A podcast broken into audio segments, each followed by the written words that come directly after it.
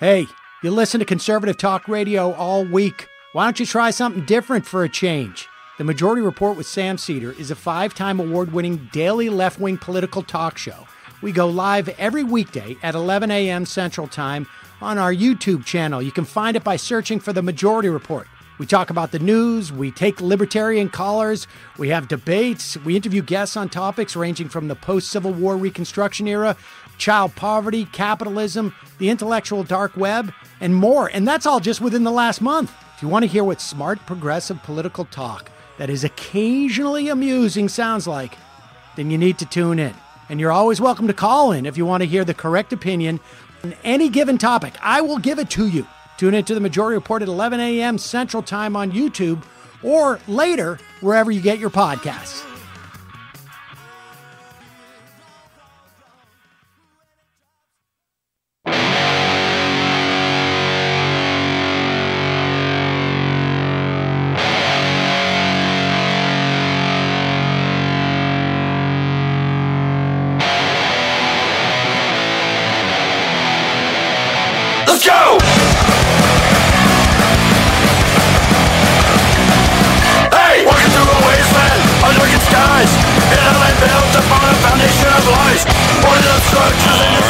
Folks, welcome back to the Valley Labor Report. My name is Jacob Morrison here with my co host David Story on the line. We've got Brandon Magner, author of Labor Law Lite on Substack.com. Thank you very much, uh, Brandon, for sticking with us through these technical difficulties. We uh, appreciate it.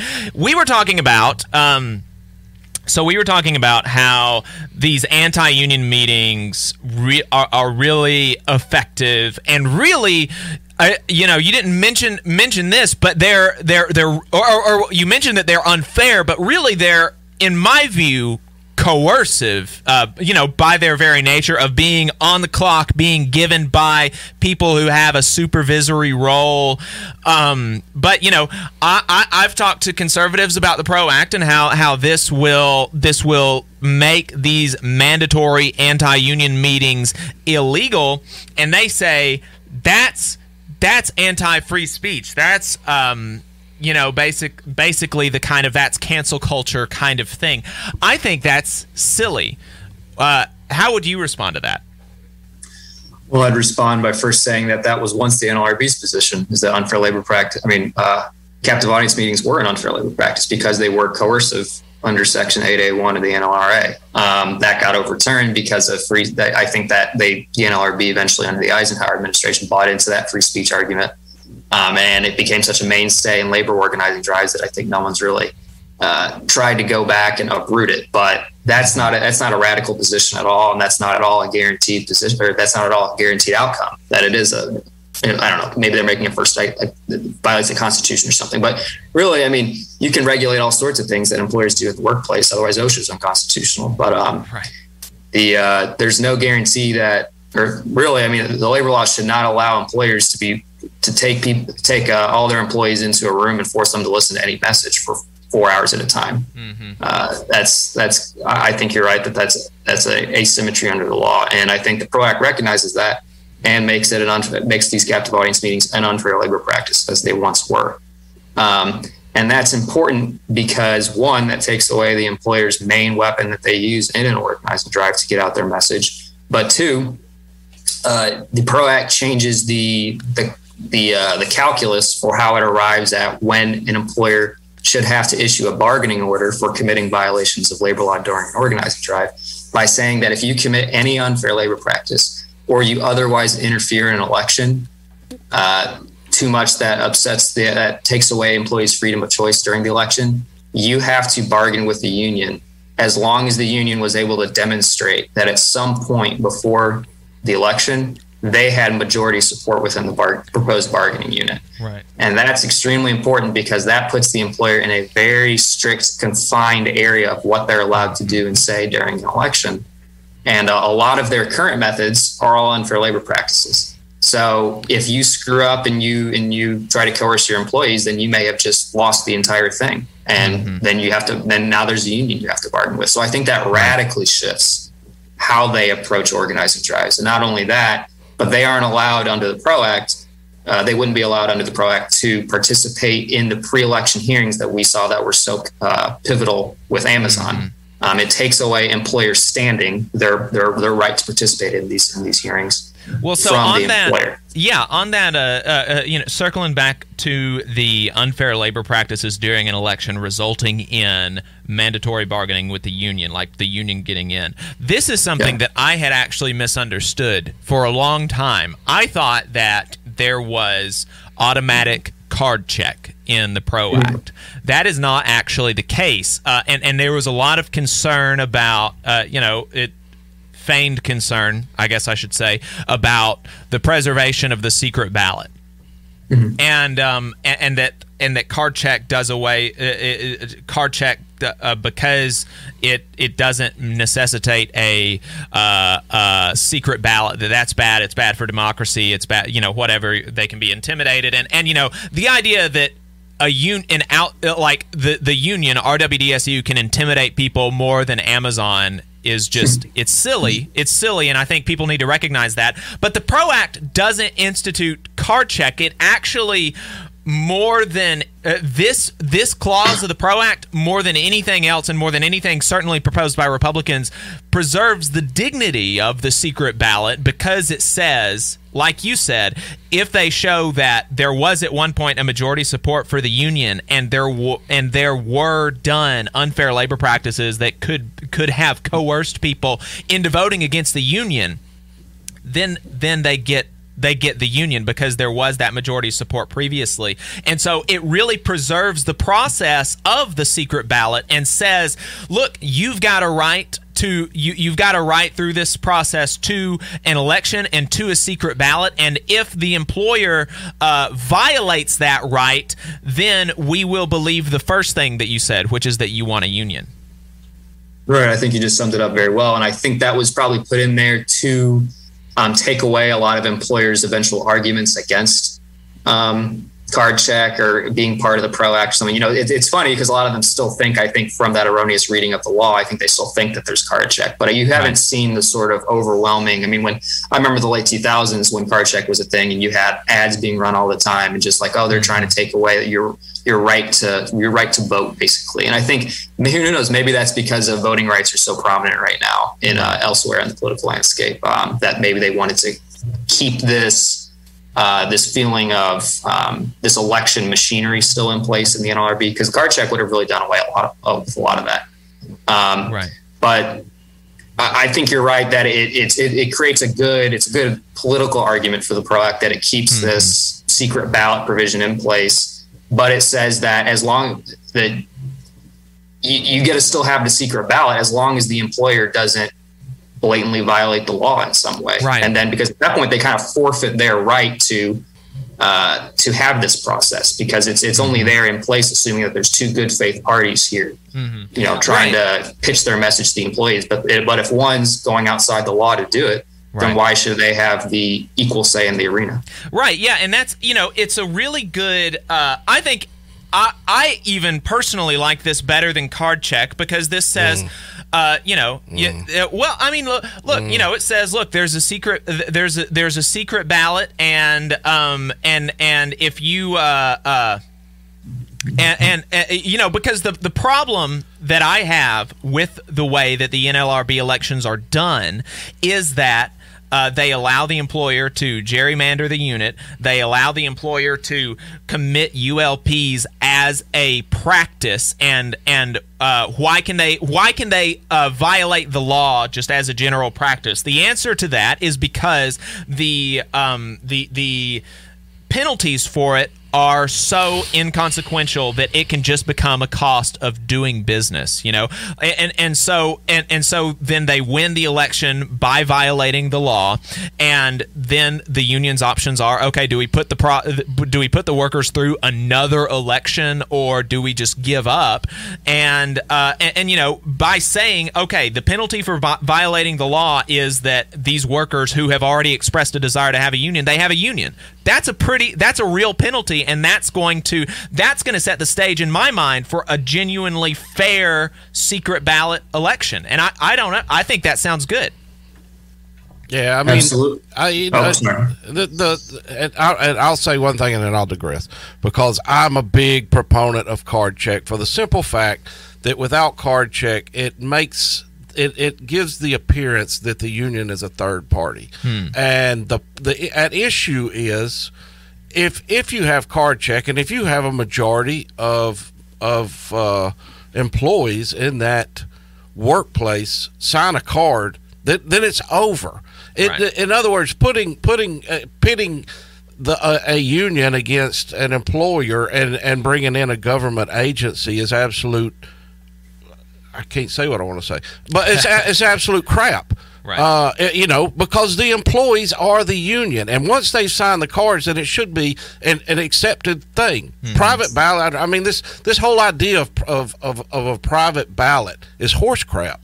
Uh, You know, if if the employees decide they want a union, then they're a union. Simple as that. And I and and but I'm not I'm not arguing Yeah, against no. a pro act. I'm just saying to, to make this sound like this is a great win, if we do get the Pro Act, I still think it's terrible. It's just Mm. barely, barely equaling the pay, playing field. Barely. Mm.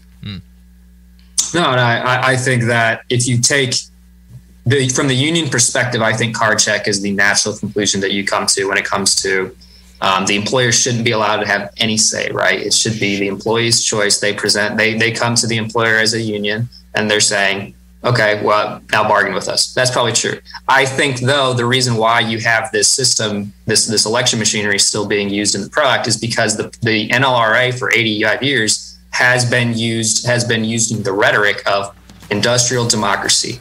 Um, there's been a lot of good research and scholarship that shows that the NLRA has always been tied to when people try to defend it or they they when they pushed it through uh, Congress originally. It was to it was to create a system of political democracy ported over into the workplace. And so Right. in that, in, Yeah. in, I'm not disagreeing with you, but I think that when you're working within those confines, the secret ballot makes sense rhetorically. Yeah, we'll pick that up on the other side. Stay tuned. This is the Valley Labor Report. Huntsville's number one news, talk, and weather station. WVNN Athens. WVNN FM Trinity. A Cumulus station. It's 10 o'clock. From ABC News. I'm Brian Clark. Almost 1.6 million air travelers moved through TSA checkpoints on Friday. It's the busiest air travel day of the pandemic. And travel was the theme of Friday's announcement from CDC Director Dr. Rochelle Walensky. fully vaccinated grandparents can fly to visit their healthy grandkids without getting a COVID 19 test or self quarantining, provided they follow the other recommended prevention measures while traveling. She said domestic travel is safe for people who are two weeks past their final vaccine dose, but that non essential travel is still not recommended because of high case numbers. Former CDC Director Dr. Thomas Frieden tells ABC. You have to continue to mask up, and you don't want to have a family traveling with some people vaccinated, some people unvaccinated, and going on travel because we know that we're heading into the fourth surge. Major League Baseball announced Friday it will take this summer's All Star game out of Atlanta because of the state's new voting law. ABC's Elwyn Lopez says Georgia's governor blasting the decision, labeling it a knee jerk reaction. Major League Baseball has caved to the cancel culture. Now that they're coming after your baseball game, they're going to come after your business, they're going to come after your way of life. But I will tell you, I'm not backing down. Critics call it a means to suppress historically disenfranchised voters in urban and suburban counties, while proponents argue that it makes the state's elections more secure by, for example, adding new ID requirements for absentee ballots. Governor Kemp will speak with reporters today. U.S. Capitol Police are in mourning after Officer William Evans was killed in a confrontation Friday with a man who authorities say rammed barriers outside and lunged at officers with a knife. His childhood friend Jason LaForest says it, it is, uh, you know, incredibly sad and just surreal, um, you know, to know that Billy died, uh, you know, serving our country, uh, doing something that he loved so much. You're listening to ABC News. It's such a beautiful night. Look at the stars. They're amazing. Did you know 20% of stars have planets orbiting them capable of sustaining life? How did you know that? You must spend a ton of time reading. Not at all. I use Blinkist. Blinkist? Yeah, it's an app that takes key insights from over 4,000 nonfiction bestsellers and gathers them into 15 minute blinks for you to read or listen to. With Blinkist, you can learn the main points of an entire book in just 15 minutes, as opposed to days or weeks. What kind of books? Nonfiction books in over 27 categories, from personal development to history, management, investing, philosophy, and more. Books like A Beautiful Mind, The 4 Hour Work Week, Freakonomics, and Sapiens. Blinkist makes it easy to learn about pretty much anything, like the stars? even the stars. Right now, radio listeners get 25% off plus one free week when you go to Blinkist.com slash grow. To get this special offer, go to Blinkist.com slash grow. That's B-L-I-N-K-I-S-T dot com slash G-R-O-W. WVNN Afternoons with Yeffy. Weekdays 2 till 5 p.m. Hey y'all, are you tired of hearing that the South is just a bunch of racist rednecks? Or tune in to Dixieland of the Proletariat podcast. We talk about Southern working class history and current events through a leftist perspective. Join Nelson, Senior Telecommunications Director Tommy, Comrade Kate, former pig farmer Tyler, and Brother William, wherever you stream your podcast. And good Lord willing and the creek don't rise, we'll see y'all next time. It's Dixieland of the Proletariat, y'all. A population burned up, bled dry. The marginalized multiply and unite to fight. Folks, welcome back to the Valley Labor Report. My name is Jacob Morrison here with my co host David Story on the line. We've got Brandon Magner, a labor lawyer, author of Labor Law Lite on Substack. And you were saying that, um, at least rhetorically, the the secret ballot it, it, it seems to be good, even if card check would be the optimal thing. And I I, I, I would at least agree with you there, um, for sure. So, uh, so the um, circling back to the captive audience meeting, somebody asked this on, on, in our YouTube chat, and I wonder about. Uh, I wonder how you feel about it. The right of response instead of out, outright banning captive audience meetings, because the issue again with with captive audience meetings is not only that they are, you know, they're, they're coercive um, but also that they're unfair, uh, meaning that the union does not have the uh, the union doesn't have that kind of unfettered access to uh, to the workers that the employer does, and so they get all this time to every single worker in, worker in the plant as a condition of employment. You know, uh, you know, uh, conservatives hate that in some states. Um, paying representation fees can be a, a condition of employment, but at, you know hours and hours of your time can be taken as a condition of your employment during these union campaigns by the boss to fill your head with anti-union propaganda. Um, how do you feel about a right of response instead of a ban on captive audience meetings?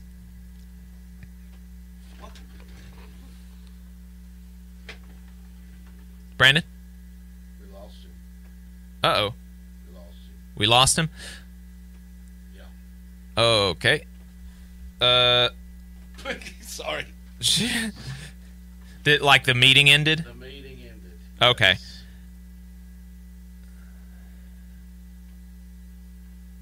And we got dead airspace. Oh, okay, yeah. Sorry about that. Uh, uh, so uh, we've had an issue. Uh, we've we've had an issue with um, with Zoom because uh, w- w- our our account we we got to um,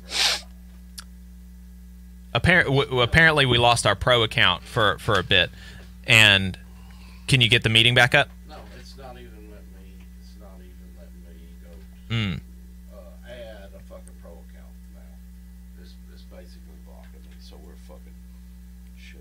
Well, um, Yeah, so we're just Okay.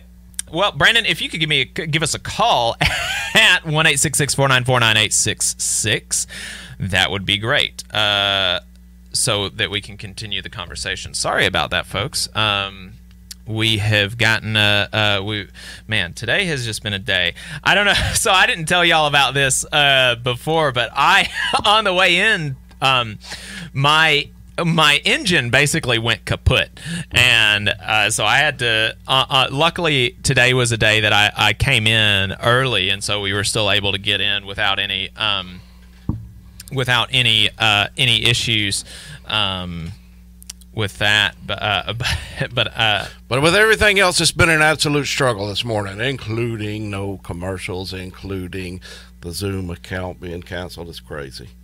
Uh, so yeah. And Jacob's trying to get him to call in, and maybe if we can get him on the on the telephone line, then we'll continue the conversation.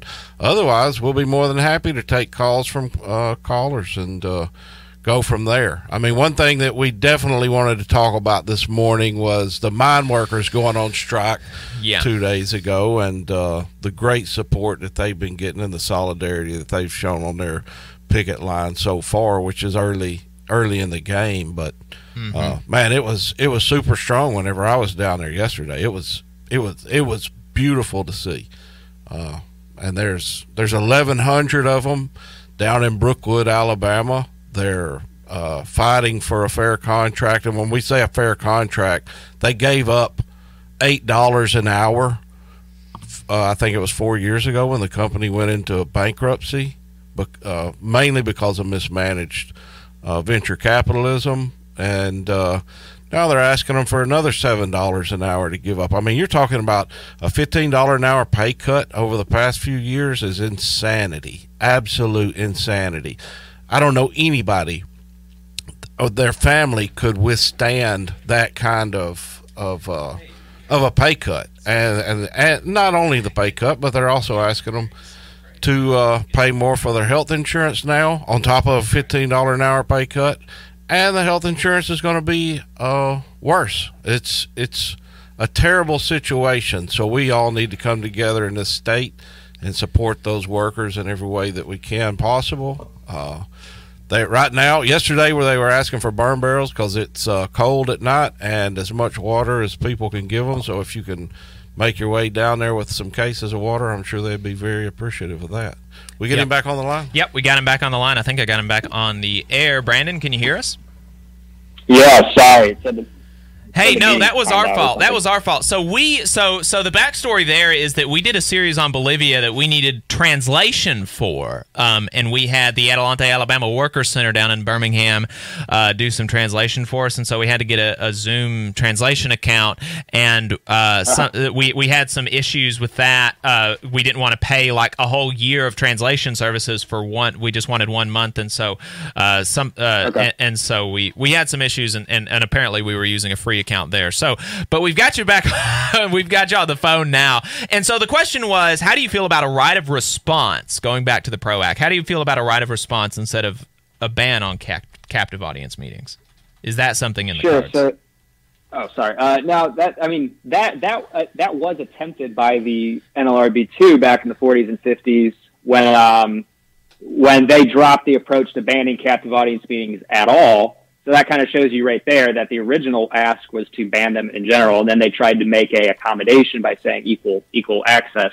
Um, but I, I, I'm just skeptical that if you give the employer footing at all in this arena, um, I think that it, it just kind of amplifies the problem that's already inherent in the workplace, which is they have more power. um, yeah, sure. If you give them, if you give the union an equal right to to have their own meetings, it's one thing. But the employer still is able to hold over the employee's head. Hey, I control your paycheck. I control your Right. work schedule. I, I control your entire your entire ability to work here. Really. So if you, if I mean, it is powerful, I think, to give the union a, a equal footing. And you know, I, I much prefer that over the current situation where the union has no equal footing and the employer's allowed to do it at will. But I think that when you still mass employees into a, a, a room at, in the workplace, you're basically ratifying the current power structure that's already in place. And it's in whether the employer is still allowed to say the same things or not. I, um, he there's still the implicit understanding that he has the power here, and so I think not not allowing him to even open the forum at all is is more powerful in my opinion. Right, I agree with that, I th- and I think that I think that the the coercive nature of uh, the boss in the workplace um, is, is really even if you give uh, equal time, it's still not the same. It's still not the same. So I agree. I think a ban is better. Um, and uh, so, uh, some other things that would be changed, and and I'm wondering if the mailbox that that was put on Amazon's property that both Amazon and the Postal Service are saying that they didn't put up. Um, I'm wondering, and that the NLRB told Amazon, no, you cannot put a mailbox on your property for this election. Um, under the pro. I think that's pretty clearly an unfair labor practice. That act alone would that would institute under under the provisions that we were talking about earlier, um, because the bargaining unit has showed majority support already. They they would have won a union because of that unfair labor practice, right? That's exactly right. And that's a great example because, um, oh, first of all, I think it's an unfair labor practice, or, it's at least interference with the election under right. current law. So I think the if the union can show at all that Amazon had any access to this work box, this this ballot box, um, the union's gonna have a real good argument to set aside this election if they lose it. But that's that's the trap that we fall into, right? And and that's and what would be changed under the PRO Act is under current law, you can re, you can set aside an election and then have another go, spend a bunch of money to try and do this again. The employer can commit unfair labor practice to get the result they want and trap you in this litigation loop. Um, and maybe, maybe, maybe one day you can get a bargaining order. But under current law, it's really hard to get that passed in the reviewing federal circuit courts because one after three or four years of litigation, you know, you've got the unit with a 30, 40, 50% turnover. And the employer, I mean, the, the courts have been in the past, at least, they've said that when there's that much turnover, that's no longer freedom of choice for the employees. You have to give them another election. So it's this kind of laughable idea of, of uh, that the, that you're that you're protecting the employees by basically forcing them into this endless nightmare of trying to or, or uh, enforce their rights. But the PRO Act, like you said, would um, it'd be a very hard, strict standard of oh, you interfered. That shows not good faith. Therefore, bargain with the union as long as they're able to show majority support beforehand. Right. Um, and so it's it, it completely changes the calculus for the employer. Where on the one hand, under current law, they can commit these unfair labor practices because the the remedies are very weak. But under the PRO Act, it's going to be wow. Um, if I commit any unfair labor practices, bam, I've got the union. So what's my incentive to commit the unfair labor practice? That's exactly right. How else do you think the uh, the Amazon union election would have changed if the PRO Act had been law? Well, like I mentioned earlier, so the uh, the pre-election process would have been completely different. The union would have almost certainly gotten its pr- proposed unit for the election. Um, it would have been the 1500 that they originally wanted without the employer there to gerrymander the unit, uh, with because he has no standing now under the PRO Act to, to these processes. Um, he's not there to, to quadruple the, the, the, the voter list. Um, so they would have had, you know, they, they felt obviously they felt very confident about the unit that they petitioned for. So then and, and then couple that with the, the Amazon really not having any incentive to commit unfair labor practices, then you've got a real, real good shot at the election. And of course, the PRO Act speeds up the processes themselves, so it was less time for the employer to commit any to, to do any sort of negative campaigning. Um, and under the PRO Act, uh, there's also a there's the remedies which are really important in terms of uh, actual fines themselves. The the uh, the current law does not allow the NLRB to order any sort of punitive damages at all for basically violating the law. hmm Yeah, that's talk to us. Uh, uh, that is, you know, that's just one more thing that you. I didn't realize the NLRB has no authority to issue punitive uh, measures, like like in, in in in the form of fines. No, zero. The all the, all they can Wow. do is uh, they can restore if you fired a worker for a blatantly unlawful reason, aka he was organizing a union. The most that they can do that the Supreme Court has allowed them to do in interpreting the NLRA is to restore him into the workplace with back pay. Yeah. And you know maybe that has some like symbolic power of like oh you tried to fire him and he's back. Right. But the actual like monetary calculation is fire the worker because what, am- what's the what, what's the worst that's going to happen? I pay him back pay deducted under the law also forces the uh, the, the worker to have deducted from any uh, remedial fines the, the the amount that he made during the time the years that it takes for the NLRB to reinstate him any money that he made during that time at a new employer is deducted from his back pay. So the so the so the uh, the offending employer under the NLRA gets a discount for their unlawfulness. Right, and there was a there was a study or, or a, a story that just came out last week, a, a couple weeks ago, where somebody was reinstated, uh, but from a firing for organizing from 2017, four years ago. That's that's that's normal. Yeah. I mean, you know, this this type of Yeah. this type of legis- uh, of litigation gets drawn out for years, and, and it's in the it's Right. in the employer's best interest Absolutely. to do everything they can. And the worst the worst that happens is they have to put up a little flyer Mhm. on, on their bulletin boards and say we violated the law. We're sorry. It won't happen again. Right. I mean that's that's justice in America in the workplace. So, what are the new penalties that that under under the Pro Act once it gets passed? What are the penalties that can be levied on employers? So any unfair labor practice committed by an employer, um, each violation itself is it, it's up. It's a penalty of up to fifty thousand dollars. Um, and then for repeat offenders, which is defined as any employer who's been found to have committed unfair labor practice within the last five years, um, it can be up to hundred thousand dollars. And when you go back and when you go tally up unfair labor practice committed by employers in organizing drives and NLRB decisions, they can, you know, each each time that a supervisor says, you know, like uh, if they surveil an employee, that's unlawful. If they say, oh, I, I've heard the plant might close, you know, that's unlawful.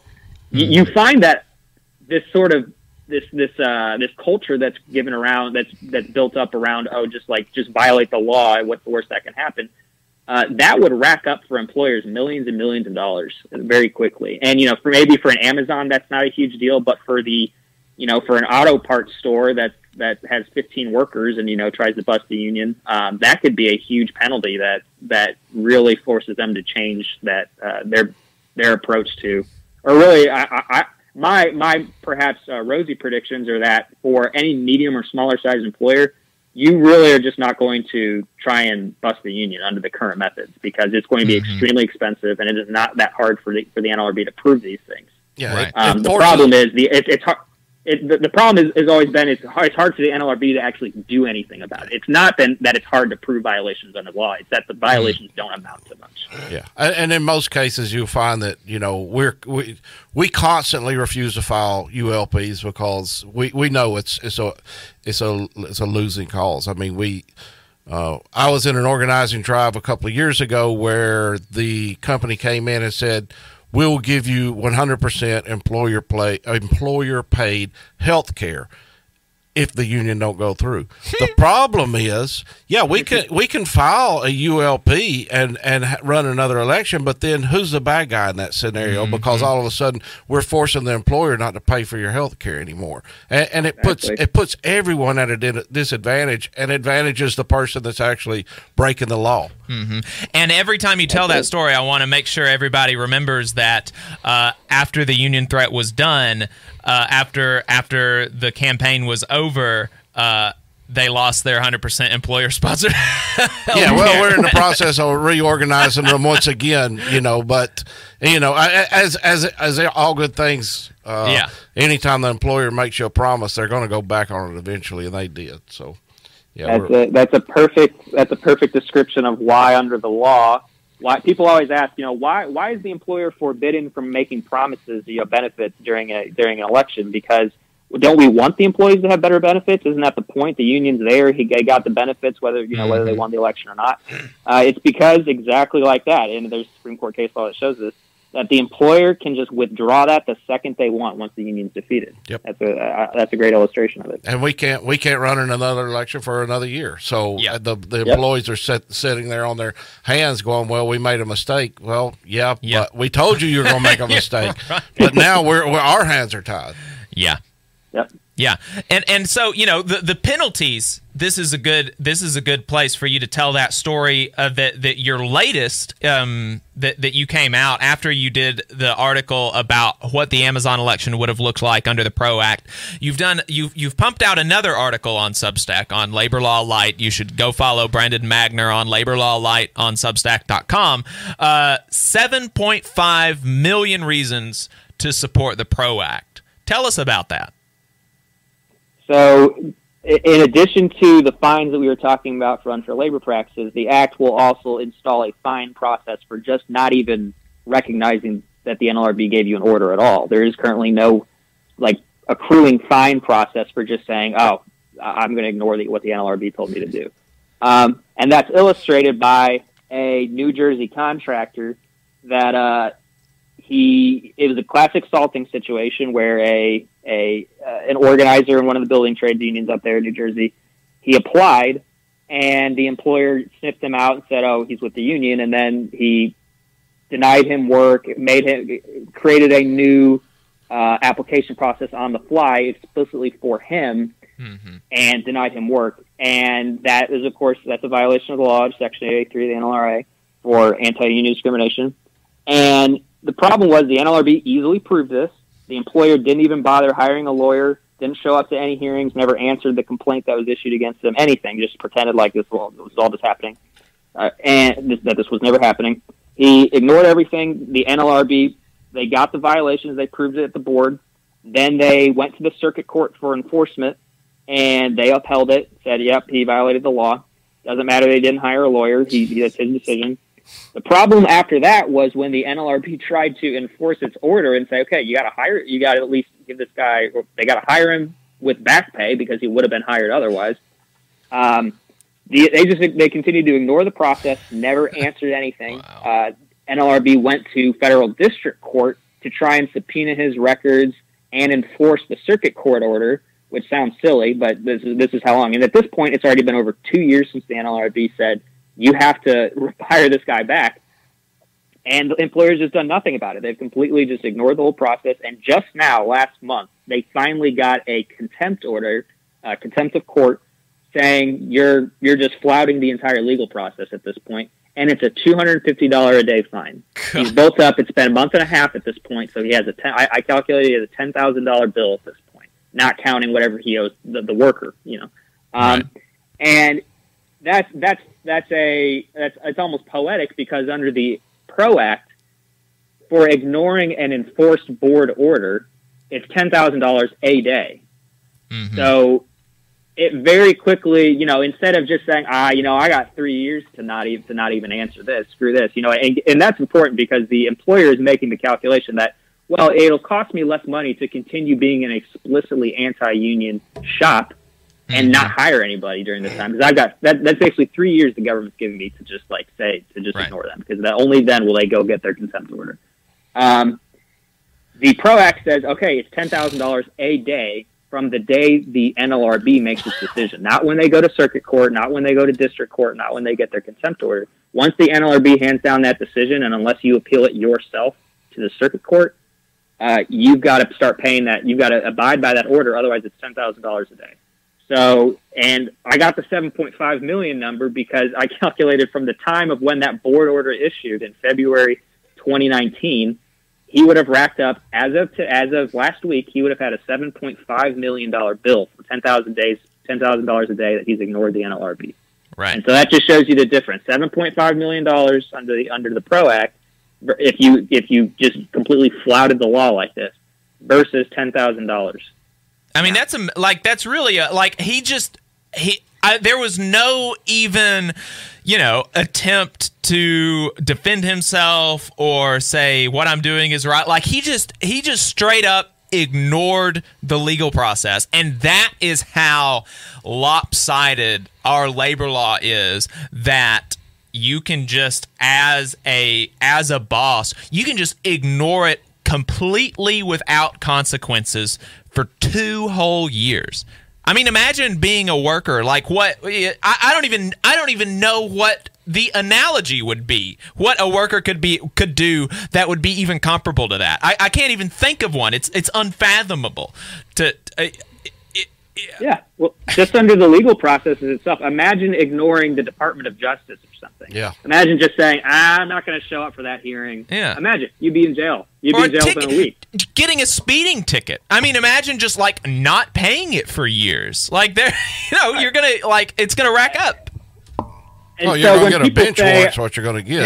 Yeah. a bench warrant, and they're going to come to your house under threat of Yeah. your life and take you to prison. For a It's speeding simple- ticket. For a speeding ticket. Much less you know vi- flagrantly violating legal orders by the United States federal government for two whole years. Just uh, just for a speeding ticket think about what would happen Yeah. if you just ignored it. It's absurd.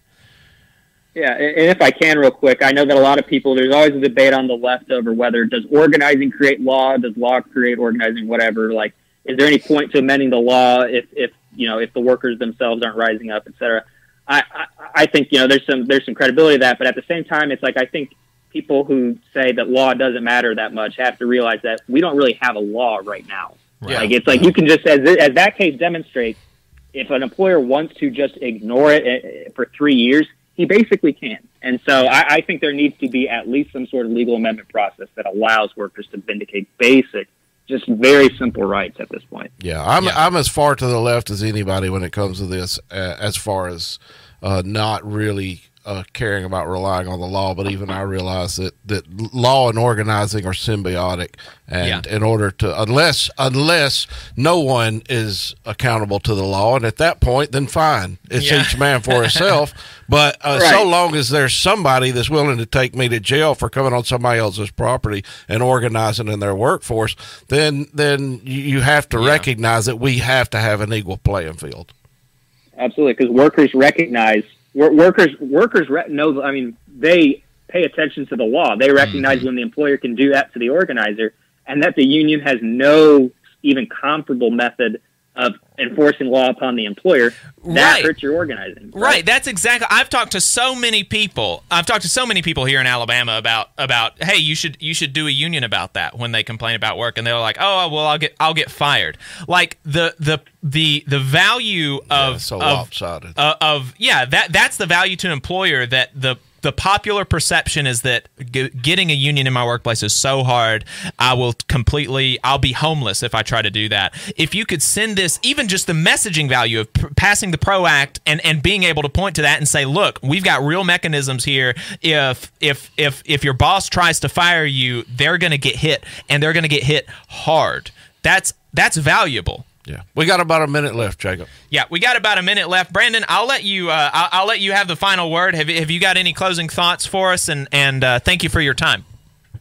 Uh, just that I am. You guys have been obviously on the ground, seeing everything happening. You know, me up here in the Midwest have been just trying to follow as much as I can the Amazon Drive, and I just with with all that we've talked about this last hour or so about how the law is just completely slanted against workers. I'm just so in awe of the fact that at the biggest, most powerful company in the world in the deep south, that there's a union out there willing to take on that task, and that this is kind of showing the light. You know, if they win, that doesn't mean we don't need the PRO Act. That just Right. means Right. that they surpassed all odds to get their justice, and we need the PRO Act because not everyone is going to draw the national attention of the media like an Amazon Drive. Yeah. You know, work that th- this this is happening every day in America, and the PRO Act is something that we need to actually create like a, a like like Dave was saying, an, at least an equal playing field. Yep.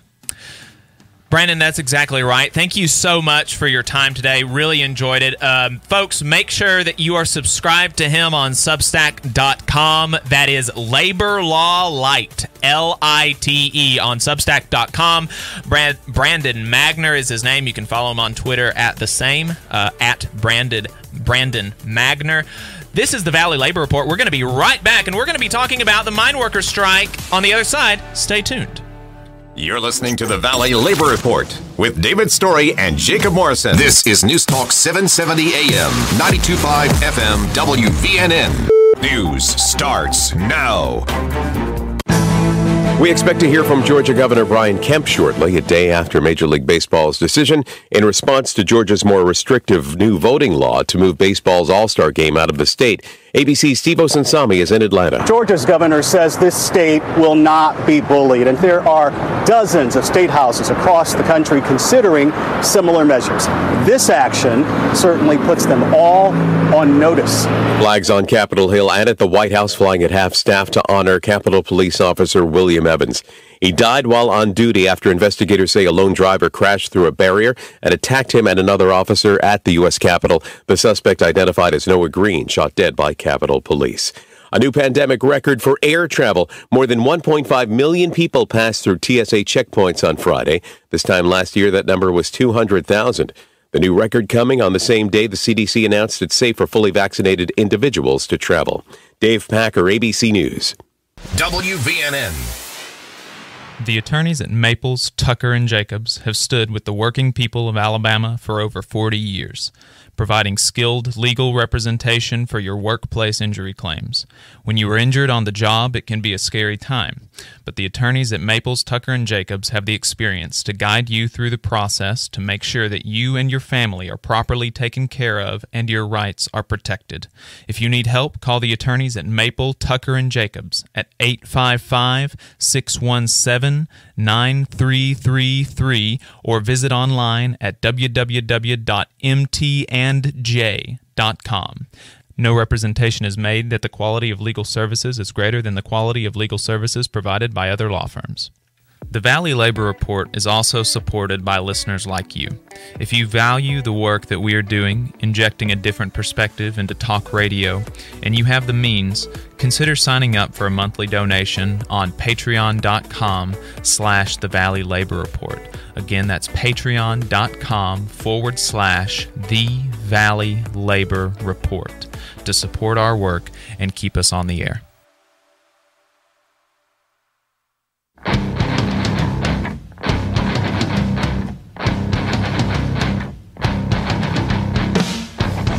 Dead, stuck, bleeding pig. Lonely ditch, I choose to dead. All right, folks, welcome back to the Valley Labor Report. My name is Jacob Morrison here with my co host David Story. We just finished talking to Brandon Magner. You can uh, find him on Substack.com. Uh, he is the author of Labor Law Lite.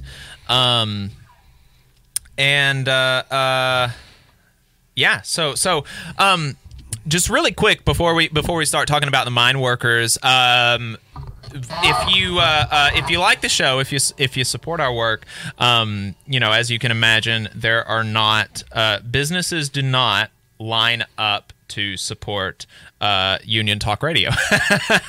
so if you want to support us, the best way to do so is um, by donating a couple dollars a month on patreon.com. That will really help us to stay on the air. You can also buy a hat, uh, thevalleylaborreport.org. I really like our hats. Like I'm not just I'm not just blowing smoke up my bum. I think they look really nice. I think they're made really nice. They are union made. They're $35. That includes shipping.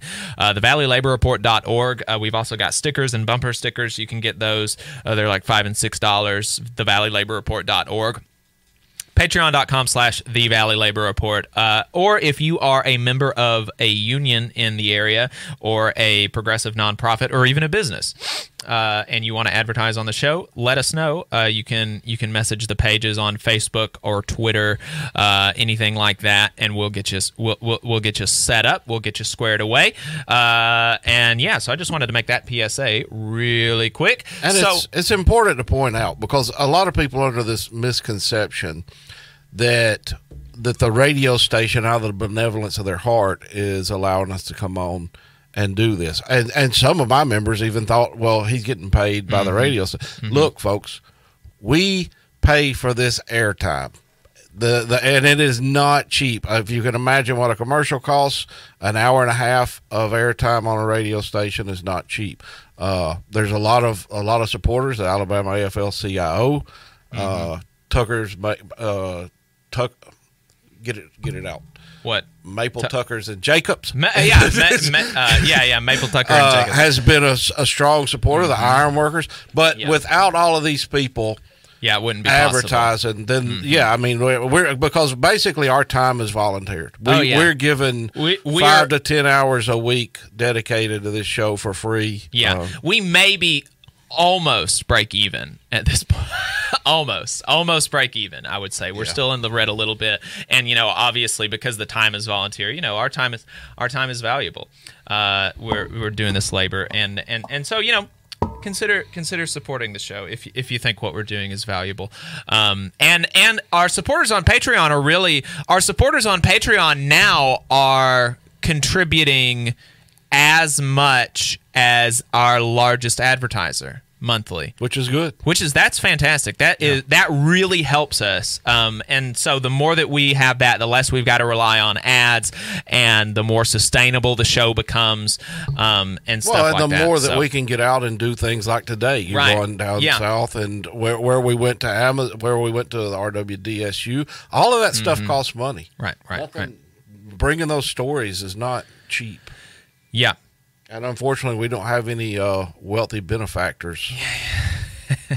So, David, the mine workers. Yeah, the we've got some workers. coal miners down in Alabama, in Brookwood, Alabama. Eleven hundred of them are on strike right now. Uh, they so so the backstory, as I understand it, David, you can fill it in if I uh, if, if I'm missing anything, but they have. Um, in 2016, Warrior Met Coal was nearing bankruptcy. No, They- they were in bankruptcy. they were in bankruptcy. They were in bankruptcy, and to save them, the workers sacrificed eight dollars an hour. On, on top of numerous, on top, On top of, of- Mm-hmm, on top of pensions for new hires, on top of numerous other concessions. Yes.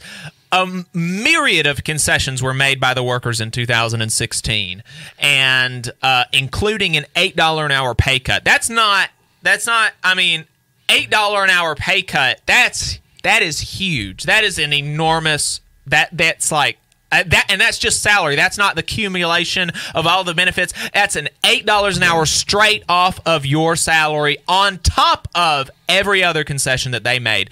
And now, fifteen hundred dollars a month. I mean, $1,500 really, that's a almost. Fifteen hundred dollars a month. It's, it's two. Yeah. Mm-hmm, It's a house payment in a large city. It's probably two house payments in Yeah. Brookwood. That's a lot of money. That's a lot of money. And now the company is asking for more after they have come out of bankruptcy, after they're becoming more and more profitable. After the the the managers are getting, I think it was thirty thousand dollar bonuses last quarter. Thirty thousand dollars bonuses last quarter. Yeah. In a quarter, thirty thousand dollar bonuses for managers. That's some BS. That's nonsense. So now the company is asking for another seven dollar an hour pay cut.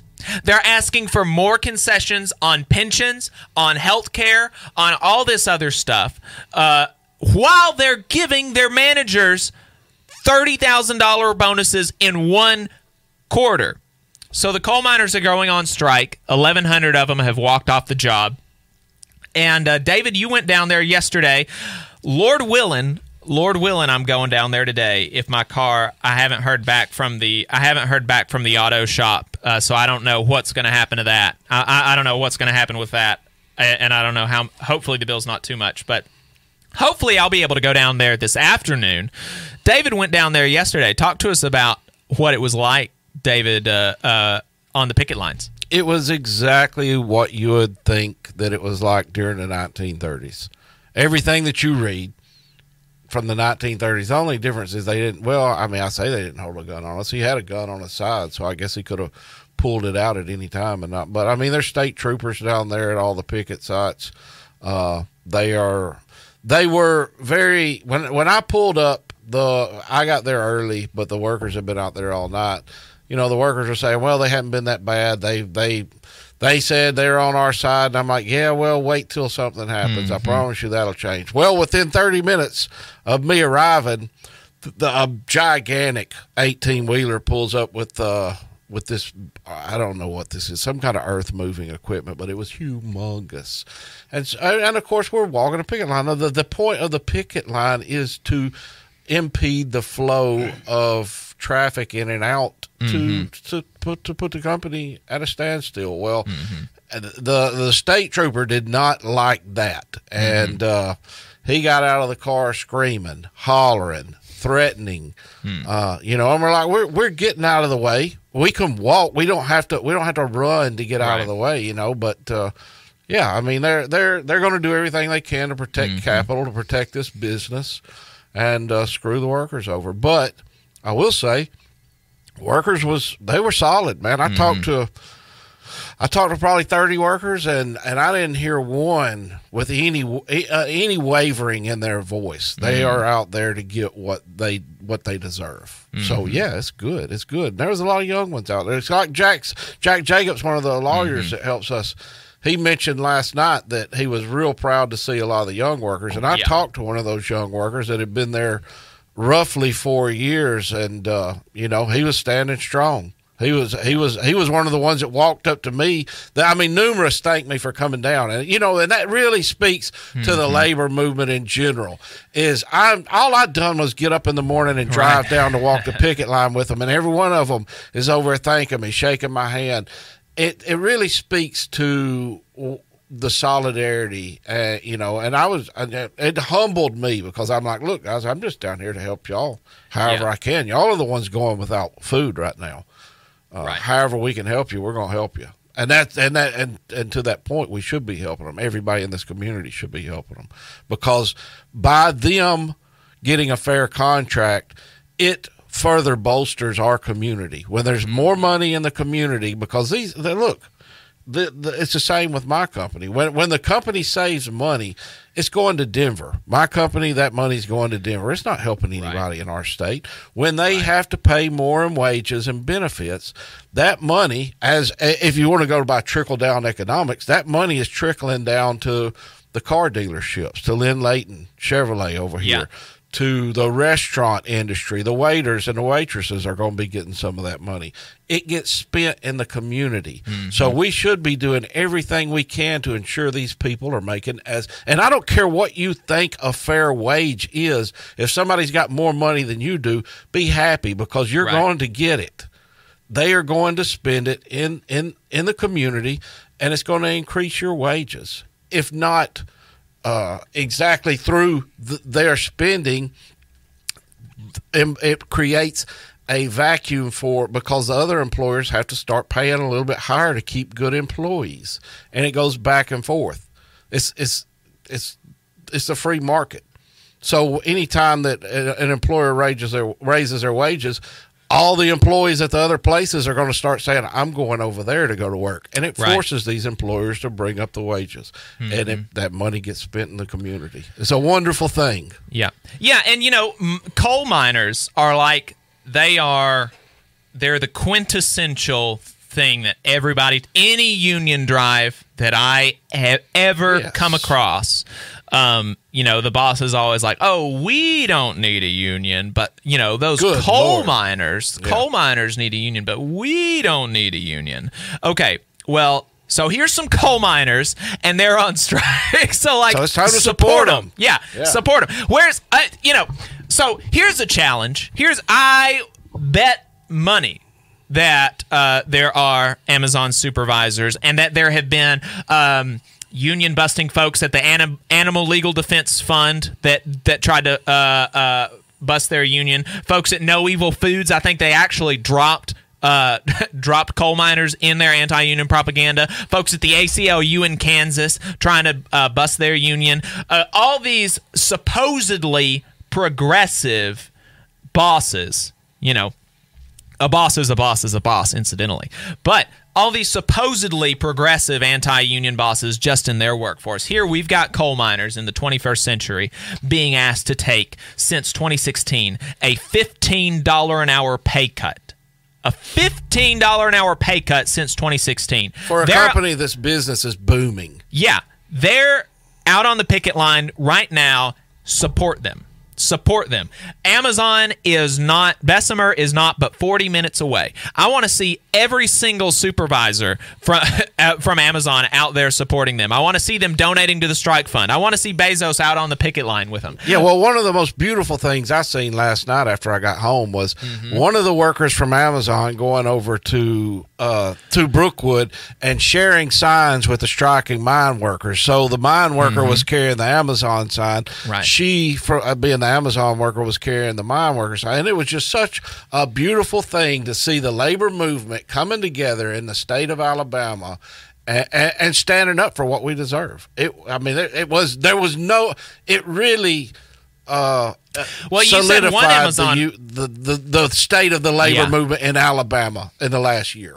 Yeah, well, you said one Amazon worker, but I don't know. I, I Oh, saw sure that one. more. I saw that one, but I saw another picture that uh, Appelbaum, the international president of the RWDSU, put out.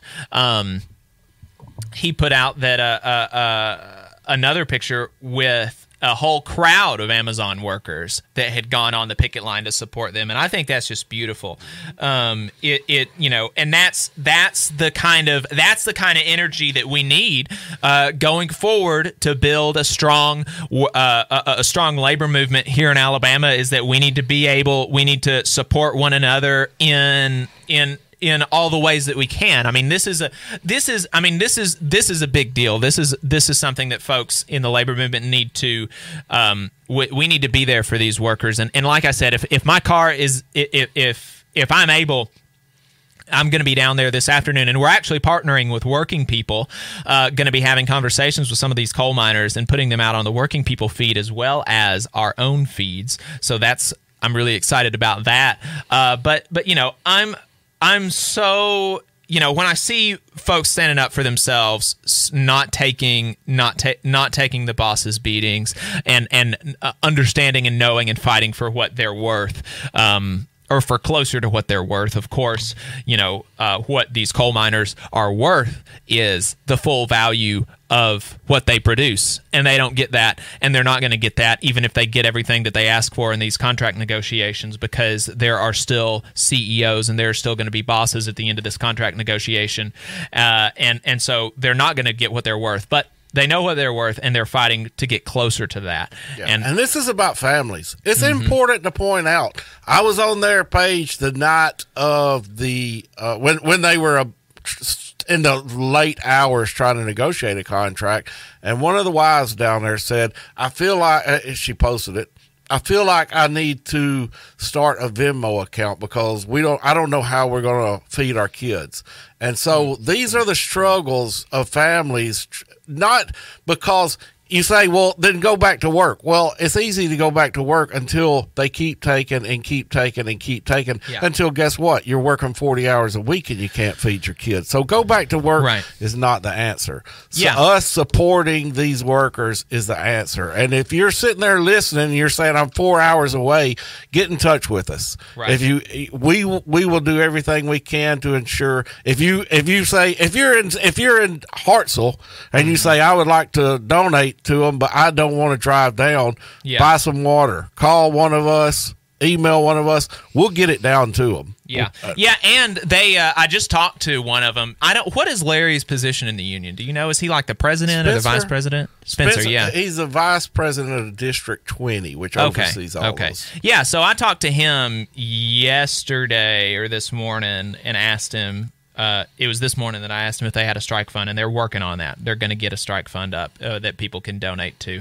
Uh, so we will uh, we will tell you as soon as we know that. But um, it's easy to buy water. It's easy and there's eleven hundred yeah. workers down there mm-hmm. that's on the picket line. And they line. need. You said they need metal drums for fires. Like it's still cold at night sometimes, and they've got to man the picket lines yeah. twenty four hours a day. Right. Yes, correct. 24 hours a day, there's got to be somebody out on that picket line, and it still gets pretty damn cold at night. So they need metal drums to make fires. If you've got any of those, if you work in the in the construction industry, uh, somebody te- told me about where some were at in in Sheffield. If we, I'm mm-hmm. going to call them Monday. If they don't have any uh, the drums yet, then we can mm-hmm. get them. They're cheap. They were fifteen dollars for a metal drum. The problem okay. is going to be getting them down getting there. Down yeah, there. Yeah, I got yeah. a trailer, but God knows it's old. Right. So yeah, get right. in touch with us. We will. We will. We need to support these workers no matter mm-hmm. what. And I can tell you, we were on strike on our last contract.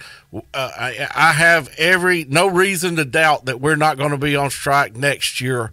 Uh, I've got yeah. I've got a lawnmower that's that's literally the wheels are falling off of it. And I told my wife the other week mm-hmm. we were looking at buying another lawnmower, and I'm like, I'm going to duct tape this lawnmower to pieces to get us through the next yeah. year because uh, you know I don't know what's going to happen. Yeah, you know? yeah, and you know I told somebody about it about about those concessions that the company was asking for yesterday and they were like well they're probably trying to keep them having a job and i'm like that's such baloney like if they wanted to make sure if it was out of the benevolence of the company if it was out of the benevolence of the company that they were asking for these concessions, the first thing they would do is to cut their own salaries and to say, okay, not give thirty thousand dollar bonuses. Yeah, that's a bunch of that's just a bunch of horse crap. It's like you got to like it. Uh, it's it's, uh, it's so frustrating. It's yeah. so frustrating talking about yeah. coal miners going on strike because they have been asked to take a $15 an hour pay cut and to be told, well, the company's probably just trying to keep them having a job.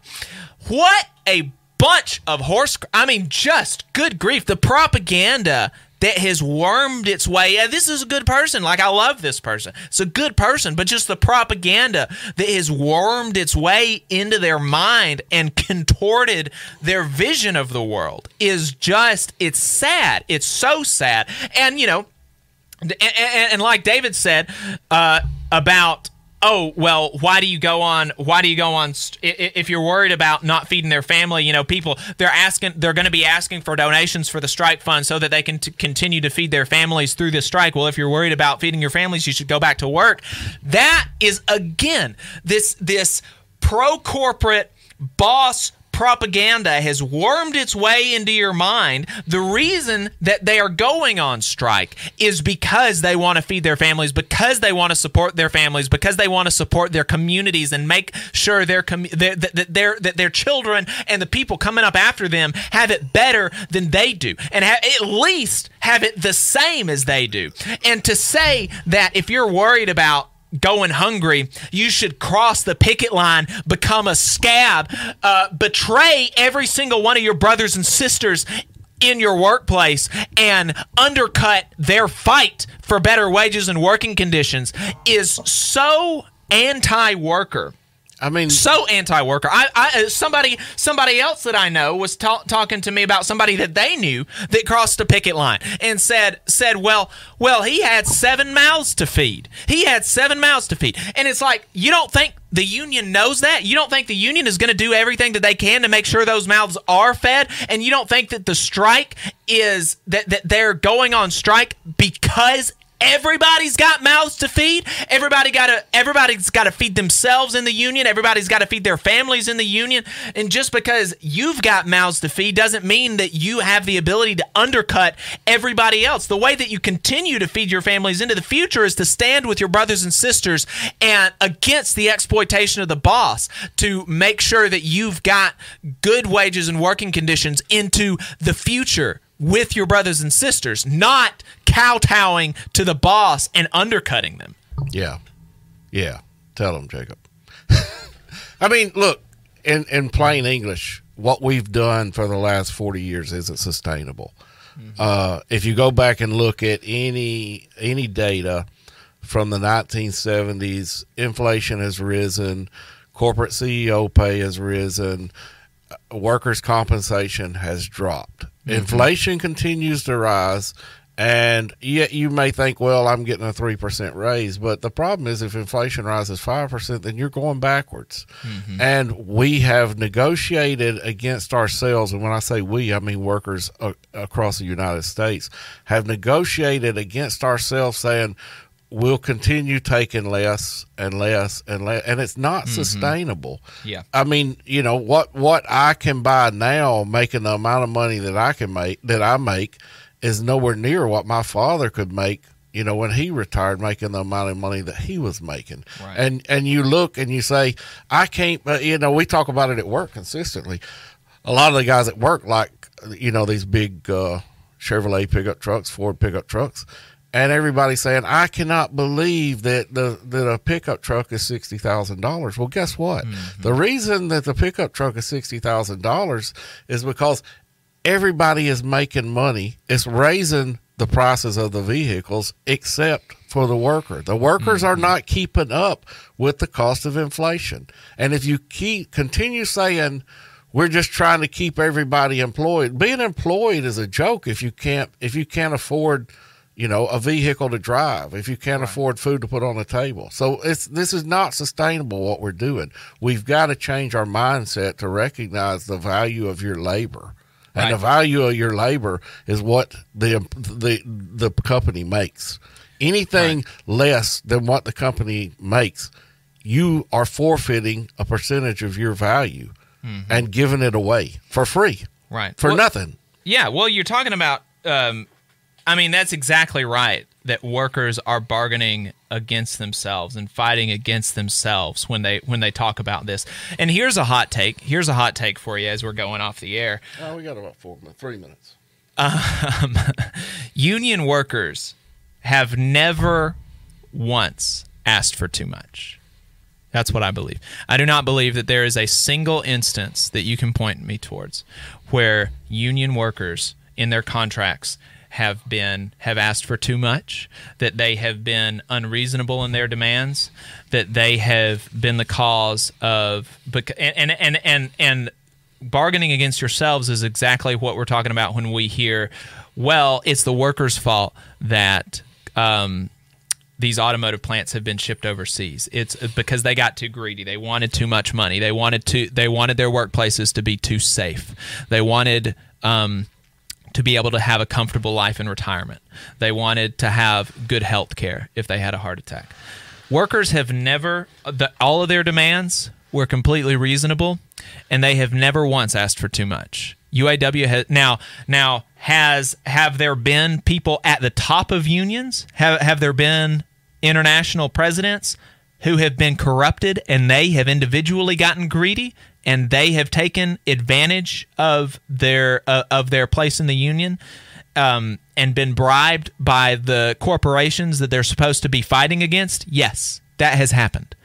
But have the workers, have the rank and file, have the demands of the union uh, in contract negotiations ever been unreasonable or asked for too much? No. The answer to that is no.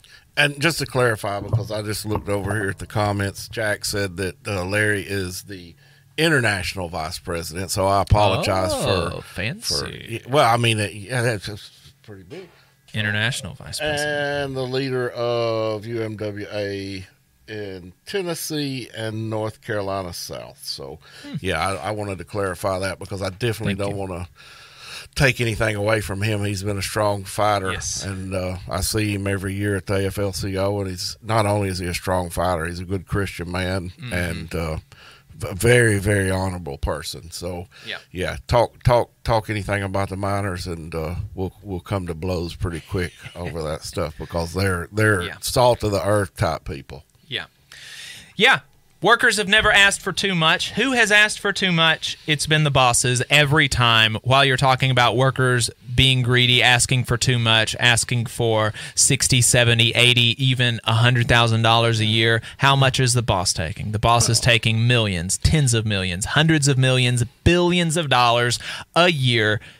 Who earns that money? It's the workers. The workers are the ones that create the value that the that the bosses take, and unions are the best way for workers to retain more of the value and that you, they create for the company. You can't have it both ways. You can't in one in one moment say that the exploitation in China and the slave labor in China and the Uyghurs and all of these people. You can't take up for them and simultaneously take up for a company that that moves their work mm-hmm. over there exactly and and, and exploits that labor. Yeah, blame the workers for the company going over and exploiting slave labor. That's exactly right. Just buy American. Yeah, buy American, buy Union made, buy our hats. They are both of those things at the ValleyLaborReport.org. We will see you next week, and I'll be sending you some dispatches on Twitter uh, today to let you know how my car goes and uh, give you some updates from the picket line. see you next week. WVNN Athens, WVNN FM Trinity, a Cumulus station. It's 11 o'clock. News starts now. From ABC News, I'm Dave Pat.